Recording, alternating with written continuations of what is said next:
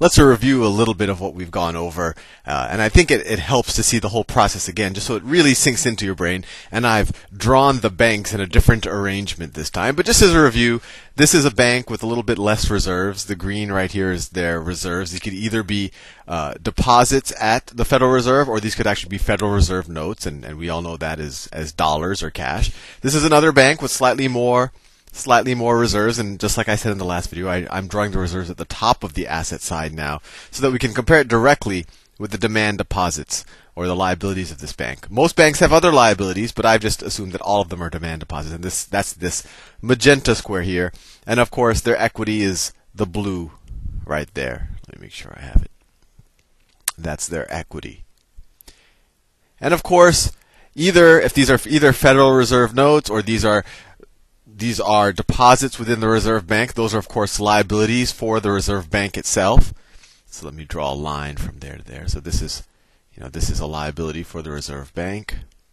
This is a liability. If these were deposits, if these were essentially demand accounts with the Reserve Bank, then we could even divide them up a little bit and separate. Okay, this guy has this much. I don't know if you can see that. That color's not so good.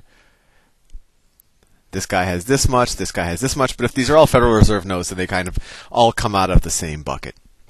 And what we learned in the last video is that the Federal Reserve, they don't say we want the money supply to be X or Y. They always talk about in terms of interest rates. They always say our target interest rate, or the Federal Reserve rate, is now going to be X. And so let's go over our mechanics a little bit more on how open market transactions help to make those rates happen. So let's say that on day one, or before the Fed does anything, this bank has a little bit of extra reserves. This bank has a little bit less reserves. So there's a couple of things that this bank could do with these extra reserves. It could either maybe do some more lending. So it could actually, because it's reserved, maybe it's, let's say it's at I don't want to get too specific with the numbers. Let's say it's at a 20% reserve ratio. This ratio to this is 20%, and it can be as low as it would feel comfortable being at a 15% reserve ratio. So roughly a fourth of its reserves could be used for doing something else. And what could it be used for? So let's say this portion of its reserves could be used for something else. Well, it could lend them to another bank who maybe needs reserves. So that could be this right here. This bank maybe wants some reserves, and then it would add it up on here. I know in the last video I filled in the reserves down here, but actually they're not replacing other assets. They would have actually just been added to the balance sheet of the bank. So I should have drawn them on top. And I'll do that in a second. But the other option that this bank could do is that they could actually do more lending. Since the reserve ratio is higher than they want, they can actually create checking accounts like we saw in the last couple of videos. But with that said, let's say that they want to, this guy wants to borrow some, this guy's willing to lend some, although that's not his only alternative. He could do some more, he could create checking accounts essentially with it and do some more lending with it. And let's say in this reality right now, given how much reserves there are in the banking systems, at the current rate, let me write here, current rate, the current rate is 6%. Now the Federal Reserve says, I would like to expand the money supply. And they don't say it directly. They don't tell us, in our newspapers, they don't make a press release saying, we would like the official M1 value of the money supply to go from $15 trillion to $20 trillion. They don't say that. They say, we are going to lower the federal funds rate to 5%. So let's say they want the federal funds rate. Let me write that. Fed funds rate.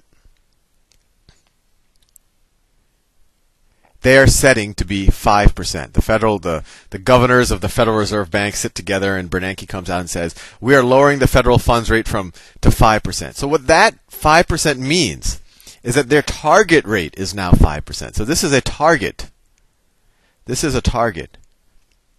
So what they're saying is we are going to perform open market transactions in such a way that now when this bank offers money to this bank, it's going to reduce its rate from 6% to 5%. Or another way to put it, they're going to do open market transactions or operations in such a way that the demand might also go down for the reserves, so this guy might be willing to pay less for borrowing from this guy. Instead of being willing to pay 6%, he'll be willing to pay 5%. Remember, in any transaction, both people have to agree on it.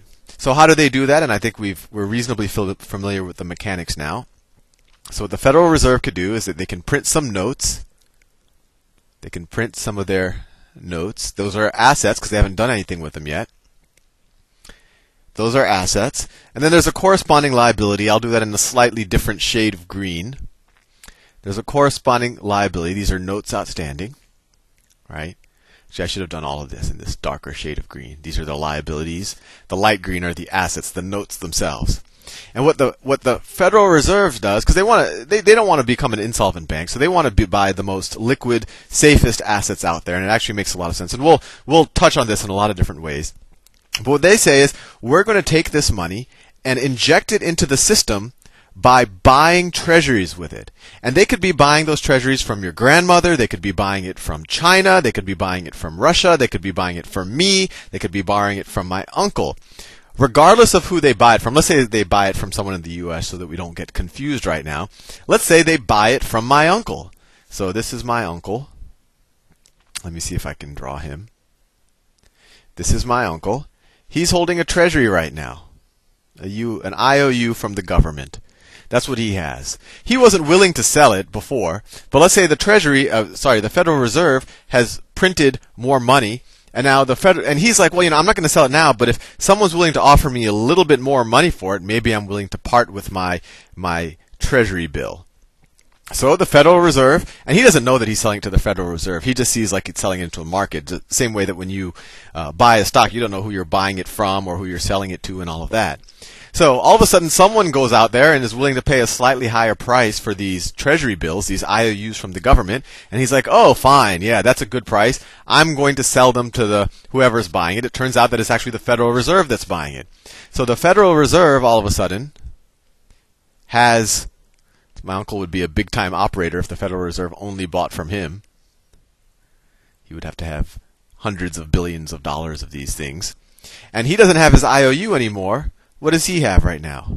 That IOU is now exchanged for a dollar bill, or hundreds of billions of dollar bills, or reserve deposits at the Federal Reserve. All of the same, but we'll just to keep the abstraction solid for right now, we'll keep it in terms of dollar bills. So his IOUs, he sold in exchange for these dollar bills. And what does he do with them? This is hundreds of billions of dollars. He's not going to stuff it all into his mattress. He's going to deposit it into the banking system. So maybe he gives a little bit to this bank up here. And this is a slight mistake that I did in the last video. I was adding it below. But it's not replacing other assets. It's new assets. So let's say he put some of it here, my uncle, after he sold his treasuries. And let's say he puts some of it in this bank, or maybe it's a bunch of people's uncles, and they all don't go to the same bank. Let me do that in a slightly different shade of green, just so you know this is. I'll do it in blue, just so you know this is like a new deposit, but it's close enough to green that I think you get the idea. And of course, he has an offsetting his checking account if he didn't have one already. Now he has one, so that their liabilities increase a little bit. So a couple of things will happen just in terms of how does this affect the rate that they're charging to each other. Well, now all of a sudden this bank's reserve ratio has gotten a little bit better. His assets and his liabilities increased, right? His assets increased by the amount of my uncle's deposit, but so did the liabilities because he's had the demand deposit. But it came at a ratio of reserves to demand deposit 100%. So this would have improved his reserve ratio. If you now take the ratio of this height to this height, it's now going to improve a little bit, right? So now he doesn't need money, this bank doesn't need money as bad in order to improve its reserve ratio. And likewise, this bank now even has an even better reserve ratio. He already had more reserves than he needed, and now he got even more. He has even better reserve ratio. So now this guy's demand for reserves is a little bit lower, and this guy's supply of reserves is a little bit higher. So this guy's only going to be willing to pay a little bit less for new reserves from this bank, and this guy, he's willing to charge less now because he has more. He doesn't know what to do with it. He can't. He doesn't know enough people who want to borrow more money, so he wants to actually lend off some of his reserves. So just by increasing the supply of reserves and decreasing the demand of reserves, the current rate, if the Fed does this appropriately, will go to 5%. And let's say it only went to 5.5%, then the Fed will keep doing this. And then it'll go to 5%. If it goes too far, if it goes to 4.5%, maybe the Fed will reverse the transaction. The Fed will actually go out there and sell these Treasury notes. But I also want to make it clear that the point of this, although it does affect the interest rate, and that's what the Federal Reserve always talks about in terms of their target rates, the net effect of injecting more reserves into the system is it increases the lending power of the bank. And if we have, let's say, a 10% reserve ratio, every dollar that you inject, every dollar that is injected into the banking system, right there, that bank can then do $10 worth of lending. And let's say that bank lends it all to this bank. Let's say he lends all of that. So now this turns to an asset, which is a loan to this bank. So this bank then has, he borrowed, he has a, this isn't a demand deposit anymore. This is now a loan from this bank. He has more reserves now. That's his reserves. I shouldn't be doing it in that purple color. I should be sticking to green. But the bottom line is wherever those reserves are, it doesn't matter which banks they sit in, but they enable every dollar of that increased reserves enables $10 of lending, right? This bank now can create $10 of checking accounts through lending. And so even though the Federal Reserve talks in terms of interest rates, and I'll talk a lot about why they're more focused on interest rates than absolute measures of the money supply, even though they talk in terms of interest rates, by performing these open market transactions that in effect lower the interest rate by increasing the amount of reserves out there, they're actually increasing banks' lending capacity. So the amount of reserves, that's base money, or you could almost view it as the liability side of the federal funds, their reserve deposits. That's base money. That's M0, and you get a multiplier effect for M1, which is the amount of demand deposits. Because in this bank, it got more reserves, and then it can create a bunch of demand deposits, like we learned earlier. So by saying that they're lowering the rates, they're essentially saying that they're going to perform open market transactions that will inject reserves into the banking system, which will allow them to keep their reserve ratios in line but make a lot more loans. So significantly increase the M1 and then the other looser, the broader definitions of money supply. I will see you in the next video.